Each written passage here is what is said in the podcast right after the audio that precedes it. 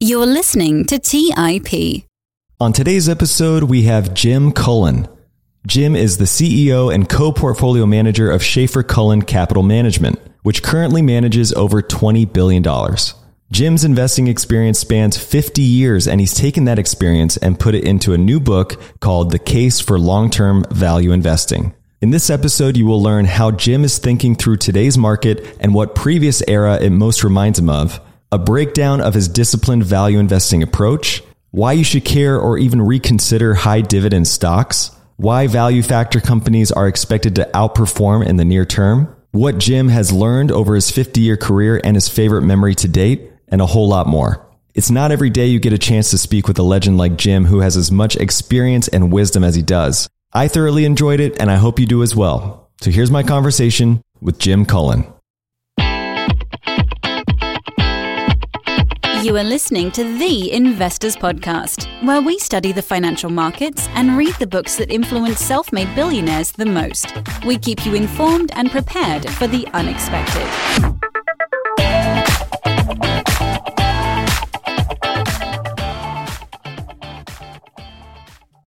Welcome to The Investor's Podcast. I'm your host, Trey Lockerbie, and today we are honored to have on the show Mister Jim Cullen. Welcome to the show, Jim. Thank you very much, Trey. Thank you. I'm very excited to have you on the show. You've written this great new book. It's called The Case for Long-Term Value Investing. And if anyone could write this book, it would be you. You've been at this quite a while, and uh, you know a thing or two, I would say, about value investing. First thing I loved about the book is that it kicks off with this concise history of the stock market dating back to the nineteen twenties. And, you know, we study folks like Ray Dalio, who's been on the show, and he says that today's market most resembles the nineteen thirties, but with inflation now climbing higher, some wonder if it's more like the nineteen seventies. If it's the latter, it's important to note how volatile the market was and how it resulted in a flat return from sixty-four to eighty-two. I'm just curious, what time frame does today's market most remind you of? Well, let me answer that sort of directly. The way we started, you know, our book with uh, background. And, you know, I was on the aircraft carrier, nineteen sixty-one to sixty-four. The market was going up every year. Looked like it was going to be fun, easy. And I got out in sixty-five, went to Merrill Lynch. Merrill Lynch was opening offices all over the country, as was everyone. And the uh, it was, the markets were booming. And we had mobs of people every day in our office over there. And uh, it got so bad and so crowded every day that we had to put a plexiglass up to separate the brokers and the crowds, and people were cheering for stocks, and it was mayhem. And so it was, it was great. It was, I said, this is lucky. So that's, you know, the speculation was high. Two big things in the speculation. They had something called the pink sheets, which were this on a clipboard, elaborate, maybe two inch thick uh, ream of papers colored pink, which had all the over the counter stocks.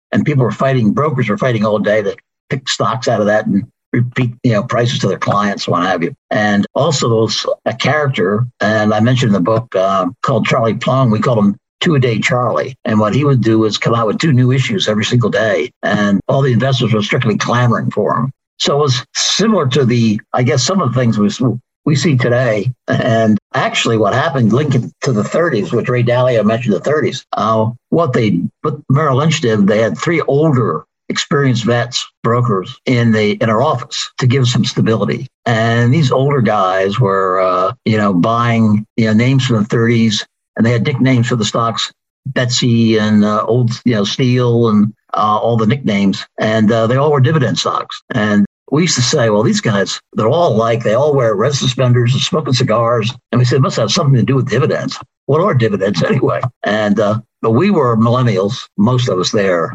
And we were interested in hot moving, fast growing stocks. Airlines were big, Pan American, T W A, world travel is going to expand dramatically. We had uh, color television stocks were hot. And uh, so anyway, we had all these new stocks. Uh, industry was formed called conglomerates, where they were lever- highly leveraged companies were built on debt, and they were just buying up all the kinds of companies around, and they were Uh, the most active stocks every day. So it was really a real casino. And I tell in the book, I said, it's like a British betting parlor. I mean, it was mobbed every day. Then all of a sudden, nineteen sixty-eight, the market rolled over. And the market, the next seven years, had two major stock market recessions. And by the end of the market, nineteen seventy-five, by the end of nineteen seventy-five, all those brokerage firms were shut down Most of them were gone, and most of the brokers were gone, and many of the firms that were also involved were also gone. So that was sort of the, the initiation of that period of the era of the seventies, which was really much worse than the tech bubble. And uh, of course, the thirties was even worse than that in a way. So I would say, you know, you wouldn't want um, a similar kind of experience. But there were two shocking things that came out of that. One, later on, not then, but later on, I went back and checked what happened between nineteen sixty-five and nineteen eighty-two when the market was flat and didn't go through a thousand for that seventeen-year period of time. And what happened is actually the cheapest stocks on a P E basis, the bottom twenty percent of stocks on a P E basis, actually went up a thousand percent over that same time period, which was pretty much the same as they went after the bull market between nineteen eighty-two and two thousand. And that, I found that was shocking after having been through it.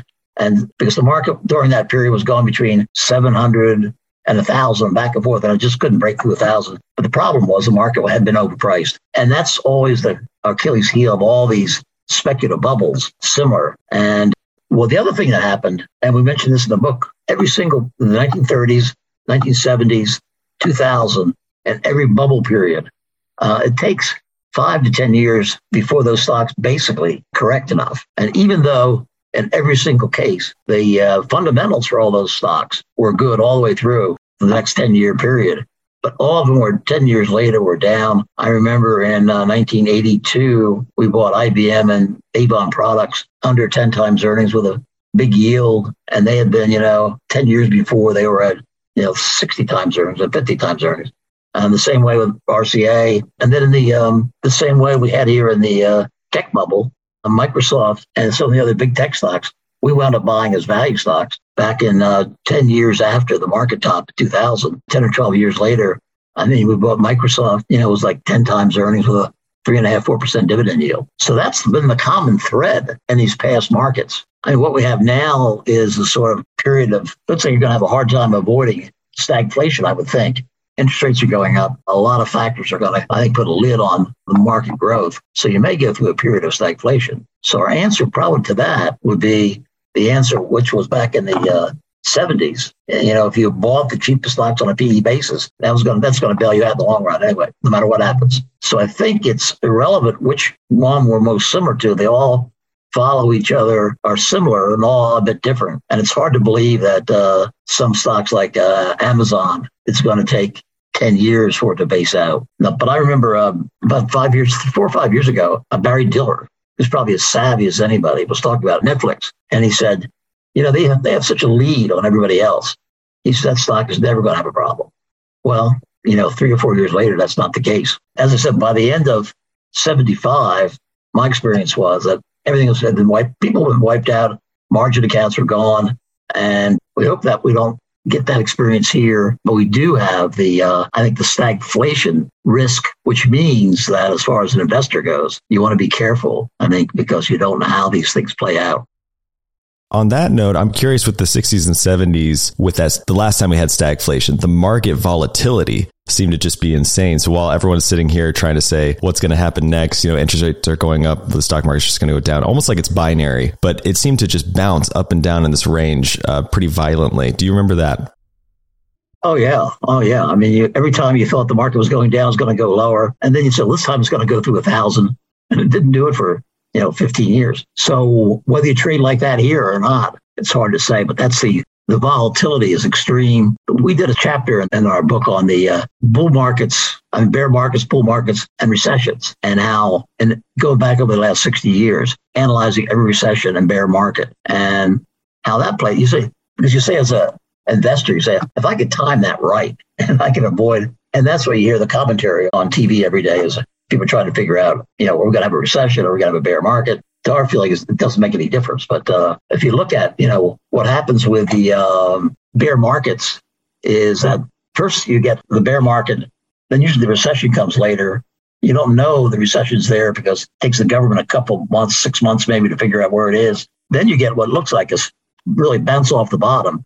Studies done have shown that if you took over that sixty period year period of time, if you took the bounce off the bottom in all those recessionary periods and took that out of the market, you basically wiped out the advantage of owning equities over that entire time period, which is extraordinary. So the key thing is, and he said, well, if I get out, I've got to get back in. So you're probably better off not to get out. And the bottoms look like it was, if you look at the long chart, it looks like that would be easy to sort of figure out where the bottom is. But then if you expand that out, some of those bottoms took a year. I mean, we think of a bottom being made and all of a sudden the market turns around. These things could drag out six months to a year. So that's what you don't know where you're at. So if you're trying to take a shorter term trading positions on the markets, you know, it's a tough game. So that's why I guess our investment strategy to get around that is, you know, buy cheap stocks. You know, and especially if in a tough market like this, cheap stocks with, with dividends and stay invested and don't try to time it. And that's the big, you know, that's what we get around to is the message we're talking about here.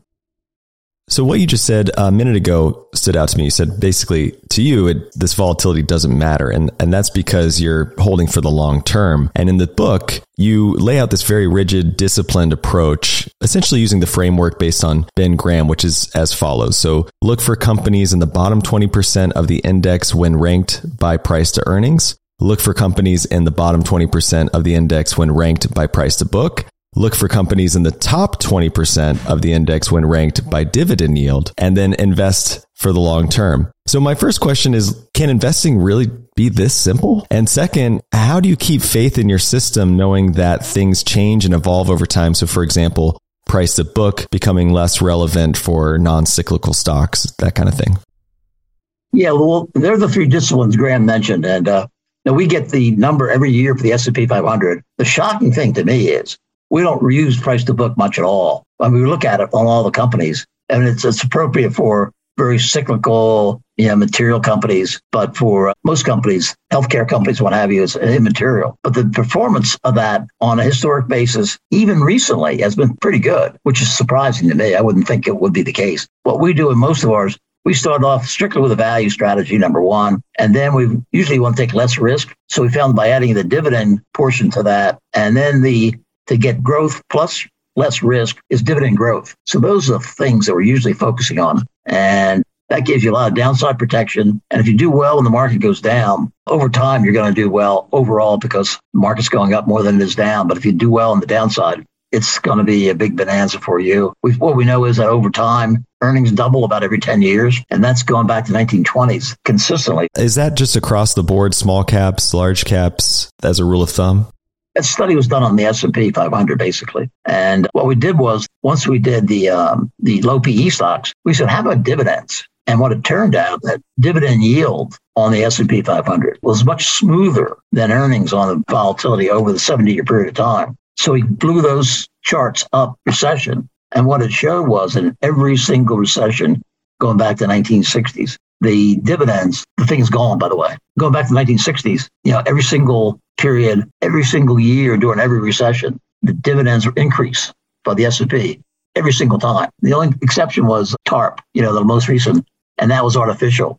And the, the bounce back in dividends after that was one of the biggest bounce backs ever. So what you have is, and what we found out in the dead decade, two thousand to two thousand ten, uh, you had, you know, the peak of the, the tech stocks, you had nine eleven, and then you had the financial crisis, all that in a ten-year period, probably one of the ter- worst ten-year periods we've had. And so if you look at that, actually the dividend strategy, value plus dividend strategy during that period was actually up almost double during a ten-year period of time. And the market was down about seven or eight percent per year down that at the same time period. So and if you go back and look at it, well, why did that happen? Well, if you started off in the beginning of the year two thousand and you had three percent dividend yield on the portfolio, but dividend increases as you went through the whole ten-year period kept inching up, inching up, and inching up. And so by seven or eight years later, you had about an eight, nine percent dividend yield on the portfolio at cost, which means the stocks aren't going to stay there. And they went up, and that's why the market went up. So dividends are very underrated. And so that's going to become a bigger part of our, probably eighty percent of our business is in the high dividend strategy, high dividend plus value strategy. So, you know, and the, if you look at the history of value versus growth, the reason why value wins over that is because when the market's going up and it's a hot market, value will trail pretty consistently, but not by much. But when you get a tough market, value dramatically outperforms. And, you know, this year, in the last year and a half, that's been the case for that. I'm doing a market letter right now, which is uh, highlights that. And uh, So, you know, the market's changed, and you have a situation where you got all the earmarks for a stagflationary kind of environment. So you want to be taking less risk. So now it's probably more important to have the dividends than normal. Let's take a quick break and hear from today's sponsors. Today's episode is sponsored by Range Rover Sport. Range Rover leads by example with their dynamic design that rises to the occasion. It's got powerful on-road performance and commanding all-terrain capabilities, coupled with signature Range Rover refinement. The third generation Range Rover Sport is the most desirable, advanced, and dynamically capable one yet, redefining sporting luxury. It's got advanced cabin technologies such as active noise cancellation and cabin air purification, offering next-level comfort and refinement. The purposeful cockpit-like driving position sets the tone for a focused interior that promotes exhilarating driver engagement. Award-winning Pivi Pro infotainment is at the heart of the experience and provides intuitive control of the vehicle systems. You can enjoy a dynamic drive and total comfort with optional twenty-two way adjustable, heated, and ventilated electric memory front seats with massage function. Design your Range Rover Sport at Land Rover U S A dot com. That's Land Rover U S A dot com. Have you ever wondered if there's an A I tool like ChatGPT specifically built for the stock market? A tool that not only aids you in your research and analysis process, but also allows for dynamic discussions? Today, I want to share such a tool with you called Meka. Meka is the A I-powered stock research assistant now enhanced with real-time stock data. Meka does a lot of the heavy lifting of sifting through financial statements and company data and delivers it to you nearly instantaneously, and the best part is that it's one hundred percent free. Try it out today and ask Meka questions like, what is the financial health of Microsoft? How much cash does Copart hold on its balance sheet? What is the return on invested capital of Adobe, or millions of other prompts? Check it out today for free at Meka dot com. That's M E Y K A dot com.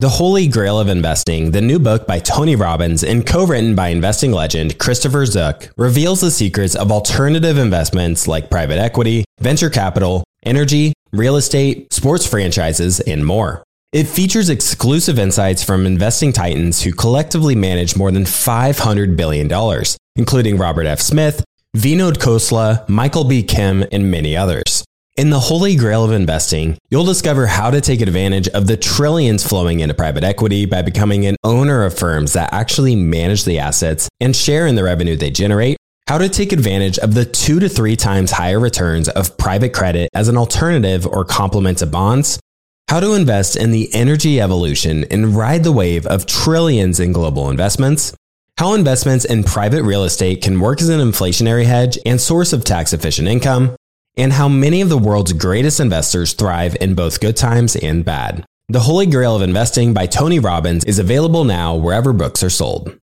All right, back to the show. There seems to be this sort of tortoise and hare thing between growth and value. So I saw a chart recently, for example, where, you know, the Cathie Woods A R C funds, you know, they just had this incredible rise, and it's uh, now come back down, and they overlaid it with Berkshire Hathaway, who's, you know, just been chugging along. It's very, like, not very volatile at all. And now, you know, the performance of Berkshire is outperforming uh, that of A R C. And so I think it's just a great archetype for what you're talking about there. So given that a lot of younger investors, you yourself, you know, coming out of the Navy and looking at these high flying stocks, it's so easy to get uh, seduced and tempted by these high flying stocks. And they eventually turn into these acronyms, say FANG or, you know, Nifty fifty back then, while the dividend yielding stocks might be slower to grow, you know, with price appreciation, but may grow more reliably. So do you think the pendulum for dividends specifically is swinging back into favor for the next few years? Oh, yeah, for sure. As far as, you know, the uh, millennials, uh, which I was, right? Uh, the real smart thing I should have done is, uh, you know, do your trading on one side, set aside some money for investing, and make sure you know the distinction. And as far as investing, you don't try to market time and you leave that alone. We have a chapter in the book on a bunch of doctors.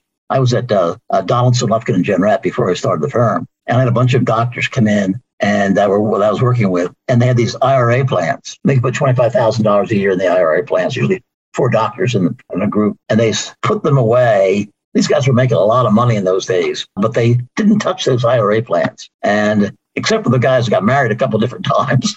And they were making all kinds of crazy investments, what have you.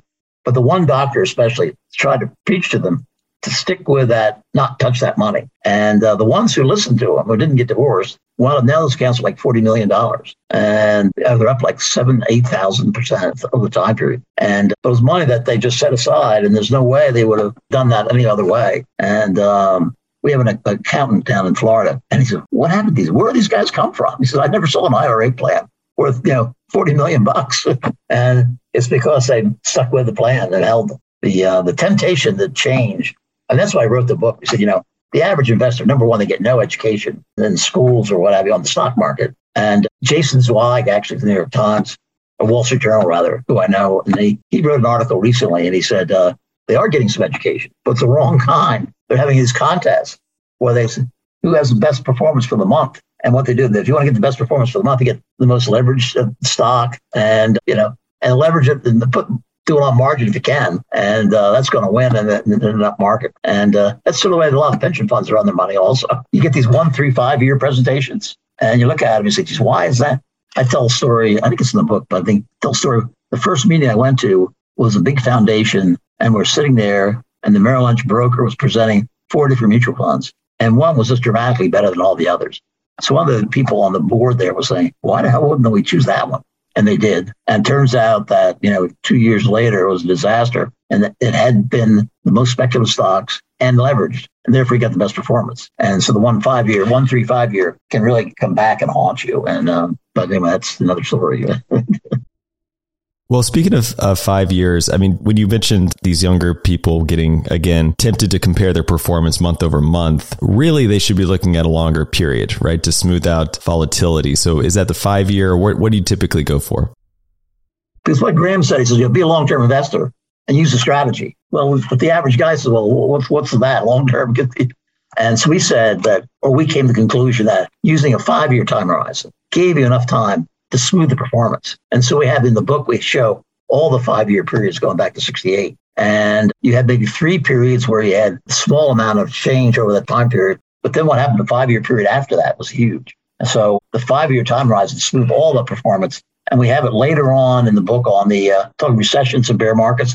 How can you avoid those things? Well, in every single five-year period, going back to nineteen sixty-eight, you take all the five-year periods, you get double digit, most of them double digit returns on the five year using a discipline. Every single five year period, you have some bear market, some recession, and you can try to drive yourself crazy trying to figure out when to get in and out of that. And, uh, but it smooths it out. And uh, if you take the ten year, it even smooths it more. I mean, the ten year, you say, why would anybody? I look at the pension accounts and they, uh, they have all these different alternatives they use in real estate, what have you. And I think, you know, using a dividend discipline uh, strategy would seem to be better than almost all those things. I mean, you get a double digit return and uh, every single ten-year period.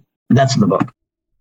One of the quotes I loved in the book was from Peter Lynch, who said, it's amazing to me how many people try to predict the stock market. If you spend fourteen minutes on economics, you've wasted twelve minutes. I just thought that was really great. So how can we as investors avoid this? You know, you spell it out a little bit in the book about avoiding these recessions. Is it just by buying and holding over the long term and not, you know, basically turning our phones off and not looking at our screens anymore? Yeah, I watch Bloomberg and uh, C N B C every morning for an hour or so, on this, and I'm looking at it. I have, a, I can go and yell out the window here and say, "Oh no, don't do this!" But you're sort of nice to know what's going on, and uh, you're still looking for the best ideas you can get out of the framework. So, uh, yeah, but it's as long as you're focused on not trying to trade that thing or take advantage. As long as you have some investment money on the side away from that, then yeah, that's, that's a different story. I want to talk a little bit about risk-adjusted performance. So how can retail investors focus more on risk and more specifically, actual risk-adjusted returns? Yeah, well, they have risk. I mean, you, you can use standard deviation or alpha, uh, beta. You use that as a guide or what have you. And I still say the best way to evaluate risk is to have a dividend discipline and be a long-term investor. And that takes care of it. And uh, yeah, that's my solution to the, the best way to to deal with risk. And if you look at these numbers on the book, you look at these numbers, you say, everybody should be doing this. And but the temptation to, I also have in the back of the book, it says, what happens when every year you sit down and say, I'm going to make an investment, say, but the market's too high, or there's a recession coming on, or we're going to get stagflation. Yeah, let's wait a year. And I've been going back to nineteen twenty. All Every year, there's a reason not to get your money in that year. And you know, so you sort of got to, the market over the same time period has a phenomenal return. So you just got to go with it. Actually, uh, John Templeton did a study over a twenty-year period of time. If you bought the market every year, if you're making a contribution every year over a twenty-year period of time, and you bought the worst possible day every year, you're gonna, and the best possible day, the difference is only one percent over the twenty years. Amazing. So the, you know, the compounding takes care of it. So are you a proponent then of, you know, dollar cost averaging, every paycheck, that kind of thing, going to your four oh one k? Oh, yeah. Save it whenever you can do it, you know. I mean, that's one message in the book, you know. At the end, I have the fourteen-year-old paper boy, paper girl, you know, compounded interest, and how that's the secret to investing, really, and how they start when they're ten years old, when I put a small amount aside, the compounding. I mean, that's really the, the key for people to get started. That probably should have been the first chapter in the book. Well, you've been running this fund for multiple funds, uh, mutual funds for a long time. And I'm kind of curious, you know, if that's the case and we're just kind of uh, dollar cost averaging, there are cheap means to do that, you know, with the Vanguard S and P five hundred, for example, which I, I saw on your website is a benchmark. I mean, most people look at that at least as some kind of benchmark. I'm curious what the mutual funds bring to the table in your opinion this day and age. You know, how actively managed are they and how do you go about getting alpha when you're primarily buying and holding for a long time? I mean, some of the index funds can be okay. The tricky thing about some of the index funds, of course, is that the index funds compete with the market. And so they're going to stretch, you know, their parameters to take a little bit more risk because they're trying to get performance. So especially the, uh, we, we have a period in there where we talk about just the S and P five hundred index fund, how it gets really overloaded with the top five stocks. And it becomes, once the top five stocks or the highest P E multiples, once they become like twenty-five percent of the company, that's usually when it's getting way overpriced. And so therefore, after periods like that, then the index really dramatically underperforms. So you get wider swings in performance with the uh, with the indexes. And people cheat on even value, you know, the value indexes. If you look at the value, uh, different S and P uh, one thousand, value index, what have you, you'll see they put names in there. You say, well, these aren't value names. But I think they're trying to make that index more attractive or more, they say, more representative. Is the idea of the low P E performing over time just a reversion to the mean philosophy, if you will, just as a statistic approach? Is that because you got to hang your hat on something, you know, over time? And is it just that you look back at the data and back tests and say, you know, over a period of time, this does revert back. It might take years, but eventually it does. Right. That's exactly it. You know, yeah, that's a that's a summary for it. So you mentioned who you wrote the book for. I'm I'm actually curious about that. It's written in this very approachable way. It's very bite-sized, I would say, almost, some of the sections. Was it for younger people, maybe even in your life, you wanted to pass along, or you mentioned there's a lack of education. You wanted to just get something in their hands that could help guide them over time? Combination of two things. One, I think the thing that really started me is that uh, value been out of favor, so out of favor, like ten years, which is unusual. And uh, so it was a long period. And I remember going to a pension consultant who we used to do business with. And I said, have you, when's, when are you going to do a value search for, an, for a pension plan? He said, we haven't done a value search in ten years. I said, oh my God. So not only was value forgotten, I mean, not only was it not being used, but basically been forgotten. And so I said, we got to, that's why I changed the name of the book was going to be Long-Term Value Investing. I said, we better make it a case for long-term value investing because we got to start building the blocks from bottom up. So it started there. And then what I know from being in the business for fifty years is that we're talking to clients all the time. And they just, and most of them, you're trying to educate them as you go along, but it's hard conversationally to get through to people. And so I figured if you write this thing in a book, and then it's something that people can rely on a bit more. When people read something, then it becomes their idea, not you're telling them something. And I think it has more of an impact. And so then I, the secondary was really to educate investors, educate young people. So it's a combination of the two things. So then you're using the filters, if you will, so to speak, with the low P E, high dividend, low price to book. But once you've screened all of that, how do you pick the winners? You know, what, what are the next steps from there? Well, yeah, we had a chapter in the in the book on uh, the research side and use all the parameters, you know, price to book and uh, payout ratios and dividend yields and all the various ratios. Then you're looking for, number one, you want to have diversification because what you know is the strategy works. So you don't want to get locked into too many drug stocks, too many computer stocks. You want a diversified list of holdings. So we say traditionally no more than, we try not to do any more than ten or fifteen percent in any one industry and uh, be diversified. We know the strategy works. So we want to stick with So we participate in the strategy and we don't get overwhelmed with any one group. So we start there, and then we're constantly, we get a portfolio which is dramatically cheaper than the market right now. It's, say, roughly twenty times earnings. Our portfolio is around thirteen, fourteen times earnings. And we're always trying to get new names in the portfolio that are cheaper than what we already own. And it's an ongoing process. And in the book, we have where the ideas come from. They come from wacky places, all kinds of different places. I mean, I took one about a Canadian National. We owned uh, International Nickel. And we were meeting with the analyst after the, he was visiting them, and he was updating us on International Nickel. And uh, he said, at the end of the meeting, we're leaving. He said, oh, by the way, he said, you know, the rail companies in Canada are going to be spinning off. They can't make any money in those things. What have you. They're going to spin them off. But we just made a lot of money in the U S because of revising and revitalizing the U S rails.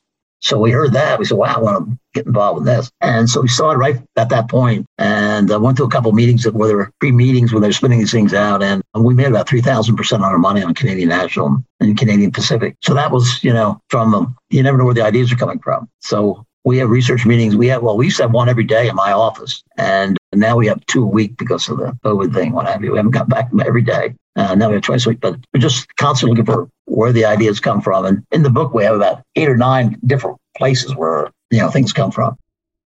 Yeah, I love that part of the book, the by the way chapter. And it reminded me, uh, you know, we were just at the Berkshire Hathaway show and Buffett talked about buying Allegheny. And to me, it spoke to this sort of idea of luck where it's preparation meets opportunity, right? Someone mentions that to you, but you, you had clarity on the opportunity. You were able to identify it and take advantage of it. Whereas, you know, with Allegheny, it basically happened in a similar way where the new C E O, you know, used to work, was an old colleague of Buffett. And so basically called him up to catch up. And then that's when the idea came to him. After forty years of like studying the stock, it was finally like, hey, maybe now's a good time. So yeah, these ideas can really come from anywhere. So now that when I'm looking at the funds, one thing you brought up a minute ago was diversification. And a lot of times with these funds, there's only thirty to forty-five stocks. So you have to be really rigid to make it fit into the portfolio. So what are some of the other qualifiers for, say you found this rail company versus another rail company? They've got similar metrics. You know, does it come down to management, or what are some of the other factors that...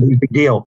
One thing we sort of missed here, and I have a book on mentioned management, and the importance of management, Jamie Dimon, for instance. And one thing about an Iger of uh, Disney, the one thing I didn't mention, and actually when you think about it, equally important when a good manager leaves company. You know, I mean, you want a good manager. We, we in the book, we mentioned three or four managers that were the reason why we bought the stock. And but actually when somebody leaves, usually more often than not, it's probably a good idea to reevaluate the company because there's an adjustment that goes on. So manager is always a, a big part of it. And we have in there called a, a three-point fix. So you get stocks, which are three-point fix is a Navy term. It's, you know, you go in the harbor, you get a one-point fix. You know, as the harbor's fogged in, you're probably going to be okay. You're going to get in, up, in your slip. Uh, you get two points, you get another fix, and that gives you a better chance. If you get a third fix, you're going to get in the harbor, no matter how fogged it is. So that's why, so in investing, you have characteristics, long stocks, cheap, makes sense, what have you. And then you think you have, you never know whether you have the story or not, but you think you have a good story on something. Then if you can catch something, which periodically will go out of favor and time that, and that's the third point in the fix, getting something that's been out of favor. We went back and looked at the stocks that were the stocks we made over a thousand percent and say over, over time. It's usually when, for some reason,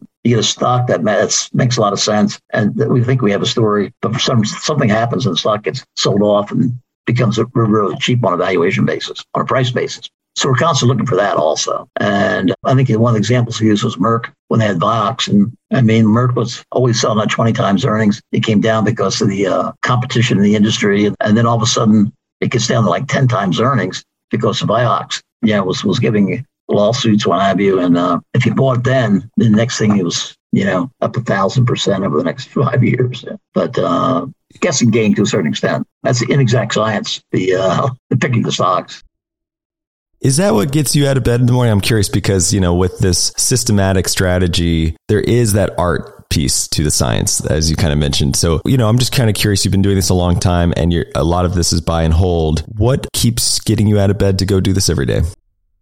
Well, that's why I watch the uh, C N B C and what have you in the morning. And I get Value Line. I think Buffett does this also.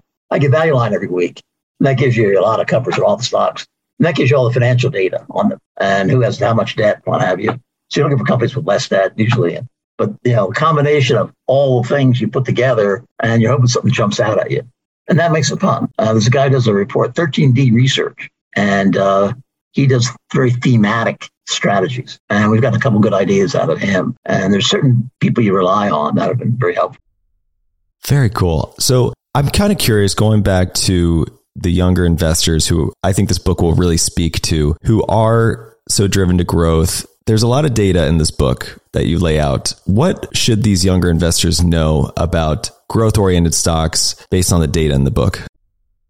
Well, just the history that uh, you got to be careful, because all of a sudden, if you get caught, the history, these things, and all this, and every single cycle, the companies that peaked out had great earnings for the next usually five or ten years. The earnings continue fine. It was just prices got too high. So that's the danger. Amazon, for instance, here. I mean, Amazon, worst I mean, you're getting starting getting competition in their industries. Companies get so big that they start competing with each other. And then all of a sudden, instead of buying little minnows, they wind up, you know, dealing with sharks. So how much of an impact that has on a company. But eventually, you know, they get up. Usually the, the business continues to be halfway decent. Just the growth rate slows because it's got more competition. And then all of a sudden you wind up, you know, in every single case we wound up there, you wind up getting these stocks down to their value levels. And they can be bought for a value guy. Whether this happens here or not, I mean, you look at, uh, it seems like early in the game, but um, Alphabet looks like it's only twenty times earnings, so it looks pretty inexpensive. So I know our guys are doing some work on what stocks are, but the young guys we have, all of a sudden, they want to get more of these more interesting stocks early if they can find them. Yeah. Let's take a quick break and hear from today's sponsors. Buy low, sell high. It's easy to say, hard to do. For example, high interest rates are crushing the real estate market right now. Demand is dropping and prices are falling, even for many of the best assets. It's no wonder the Fundrise Flagship Fund plans to go on a buying spree, expanding its billion dollar real estate portfolio over the next few months. You can add the Fundrise Flagship Fund to your portfolio in just minutes with as little as ten dollars by visiting fundrise dot com slash W S B. That's fundrise dot com slash W S B. Carefully consider the investment objectives, risks, charges, and expenses of the Fundrise Flagship Fund before investing. This and other information can be found in the fund's prospectus at fundrise dot com slash flagship. This is a paid advertisement. Say goodbye to complicated, expensive, and uncertain shipping, and say hello to an advantage with U S P S Ground Advantage shipping from the United States Postal Service. Every business faces challenges, but shipping shouldn't be one of them. So keep things simple with clear upfront pricing and no unexpected surcharges for Saturday deliveries, residential deliveries, or fuel. Keep things affordable with some of the lowest prices out there, helping you counter the rising costs of doing business with a budget-friendly alternative. And keep things reliable with on-time ground shipping, ensuring your shipments get to where they need to go while maintaining your hard-earned reputation. U S P S Ground Advantage is your ticket to easy, cost-effective, and dependable shipping. It's the complete delivery service your business needs to rise above the competition. There's never been a better time to turn shipping to your advantage. Learn how at U S P S dot com slash advantage. U S P S Ground Advantage. Simple, affordable, reliable. As many of you know, I love studying businesses and networking with business owners. The more I've studied businesses, the more I've realized that starting and scaling your business is easier than ever because of companies like Shopify. Did you know that Shopify powers ten percent of all e-commerce in the U S? Shopify is the global force behind Allbirds, Rothy's, and Brooklinen, and millions of other entrepreneurs of every size across one hundred seventy-five countries. Shopify is the global commerce platform that helps you sell at every stage of your business, from their all-in-one e-commerce platform to their in-person P O S system. Wherever and whatever you're selling, Shopify's got you covered. Shopify even helps you turn browsers into buyers with the internet's best converting checkout, up to thirty-six percent better compared to other leading commerce platforms. What I personally love about Shopify is that it's the turnkey solution to kickstart and grow your business, and they are totally committed to giving you the necessary tools to succeed as a business owner. Plus, they have an award-winning customer support team there to help you every step of the way. Because businesses that grow, grow with Shopify. Sign up for a one dollar per month trial period at Shopify.com slash WSB. That's all lowercase. Go to Shopify.com slash WSB now to grow your business no matter what stage you're in. That's shopify.com slash WSB. All right, back to the show. Do you ever find periods where you can have your cake and eat it too, meaning you find a high-paying dividend stock that's undervalued, and because there's that cyclical rotation, you're getting that price appreciation along with the high dividend payment? Well, that's what you're looking for. And what you want is dividend growth. I mentioned dividend growth. So these are companies. I mean, we don't look for just dividends. We started the strategy in ninety-one. The only thing they had, the equity income was a category. And equity income was the high-yielding stocks, most of them utility stocks. But dividend growth wasn't a factor. And we started, we said, okay, you know what? You can have a broader, diversified list, but look for dividend growth. And that's a key part of the strategy. So we're looking for companies that can grow that dividend. And our average growth has been about ten percent a year over the last five years. And yeah, you know, that's what we're looking for. Kind of curious to hear on that point, then, your feeling towards share buybacks. You know, Berkshire, for example, has, I think they issued a dividend once and never again, you know, so what's your opinion on finding stocks that are doing lots of share buybacks if, if it's seemingly at a good price? It's seemingly at a good price. The I mean, most of these companies that I've seen, their shares back are buying it back at ridiculous P multiples. And I think having a dividend discipline gives companies a little bit more of a discipline themselves, because it's not like, you know, just buying shares and you may do it or you may not do it, postpone it or may not postpone it. Once you establish a dividend policy, they want to stick with it. Unlike global, the Europeans, you know, they, if the earnings are going to go down thirty percent, they'll cut the dividend by thirty percent. But in the U S, as I mentioned earlier, the S and P five hundred, they've increased dividends every single year through all the recessions. Back in nineteen seventy-five, when I mentioned that period with Wall Street, when Boston, you had a dividend increase every single period during that whole time period. And it's phenomenal when you look at it. Say, meanwhile, you knew earnings were down fifty percent, stocks are down fifty percent. They're still increasing the dividends. So you want to make sure you have companies that have, you know, a, a low payout ratio. You don't want to buy somebody who's paying out ninety percent of their earnings in dividend. You want somebody has a lower payout ratio and where they can grow the company. And um, that's the question. And it's a trade-off. The more you can get in dividend growth, the more companies, I think it used to be dividend weren't as important for companies. I think I think a lot of people started to realize the dividend yield is uh, more important as far as stock price now, but you still have a huge focus on buybacks, which I don't get. Yeah, it's always kind of seemingly controversial, the buyback thing right now. And uh, if done correctly, it can be a great thing. But I like your take on um, on dividends and that focus. So I'm kind of curious, you've been running this firm for a very long time now, and I'm curious if you, I'm going to get to a couple of points here in a minute, but one, I guess, is, has there been a time in your career where you felt like you things were hitting on all cylinders, you were in the sweet spot of your strategy, and it was playing out well? And what environment did that look like, and what year was it? You know, when was that kind of time, if you could reflect back? This is probably back in uh, after the market peak, you know, in two thousand, and rolled over. And we started a mutual fund at that point, two thousand one, two thousand two. And actually, we did a sub-advisory with Pioneer, which was the Italian Uh, advisory firm. And we did a sub-advisory with them. And that was the right time. And we were like in the top one percentile of one year, five year, three year, you know, was posted in the, the Wall Street Journal once, once a month. And we were there consistently in the top of that. So that everything was going right. And we raised about seven billion dollars in about three years, four years. And uh, so everything was clicking in there. And then all of a sudden you get to a period where, uh, you know, your value's out of favor and you have to struggle. Yeah, exactly. And, you know, certain folks seem to acknowledge the macro. I mean, I imagine when you're watching C N B C in the morning, it's hard to avoid. You know, they're always bringing up macro stuff. It's that importance of uh, awareness, but not necessarily letting it influence your strategy. And that seems like so easy to just say, but so hard to actually play out in practice. So do you have any things in place for you so that you're not touching the dials when, you know, maybe you shouldn't be? Yeah, I go back and look at that, the chapter we have in there on recessions and bear markets. And you look at that and you say, the temptation here to try to get this right is almost overwhelming. But then you go back and look and say, okay, let's superimpose the rolling five-year periods over that with those recessions all blocked in. And so instead of seeing all this jagged down, up, one have you, you know, you get this smoothed out recover picture with all these recessions on in each one of those five-year periods. And that's your religion, I guess. That keeps you in the, in the game. But it's hard. I mean, we have doctors who did the uh, kept with the program, but it's pretty hard to keep people in over a long period of time. two thousand and no, no, ninety-nine, the year before two thousand, we had people calling up and the growth was up, value was down. It's one of those pivotal years. And usually a pivotal year like that, usually at the beginning of a term, which it was then. But we were getting fired, guys. And I would say, I'd said to people, only sell half, only sell half. You're getting fired ten times, twenty times a day. Yeah, that can't be easy. I mean, those phone calls, you get used to it over time, or, you know, how do you manage that? Yeah. You have people who have been with you a long time, probably who, who trust in it, and you build that trust over time. Right. A lot of, belief. If we can get people through a five-year time horizon, then a lot of them become believers. So that's why we have some business up.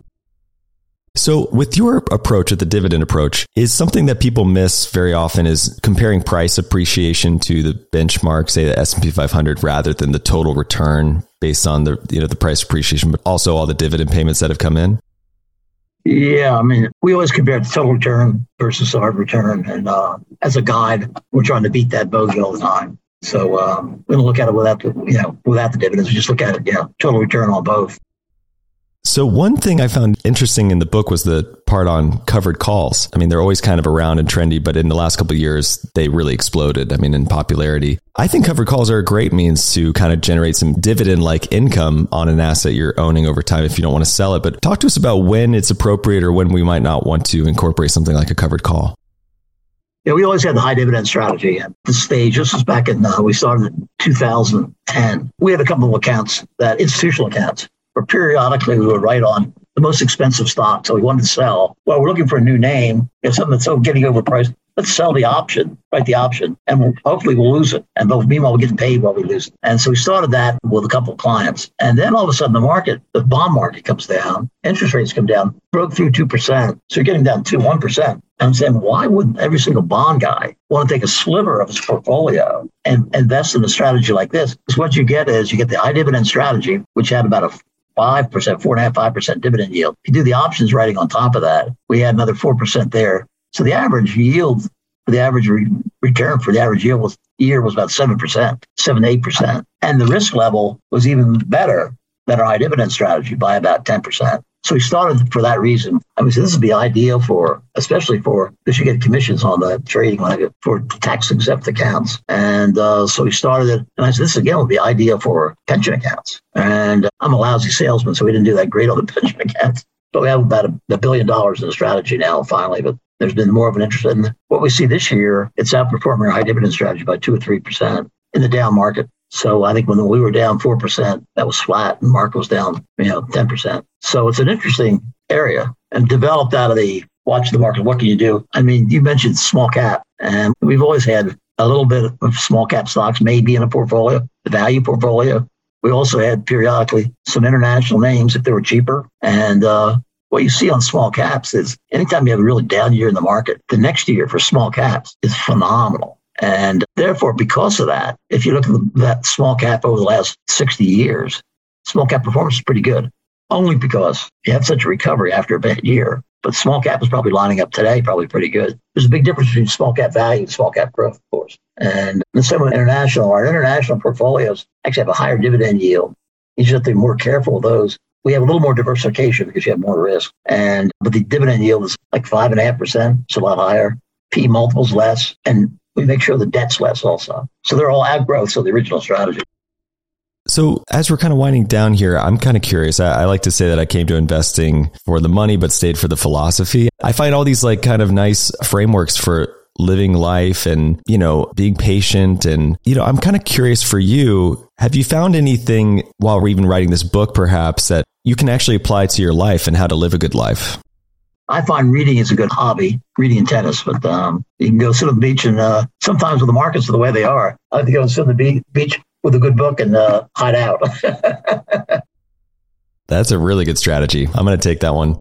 Well, Jim, this has been just such a wonderful conversation. I'm, I'm so excited to have you on the show, and you've written this amazing book and your market letters are incredible. Everyone should check them out. Before I let you go, tell the people listening where they can find the book, where they can find more about you and your funds and those market letters exactly.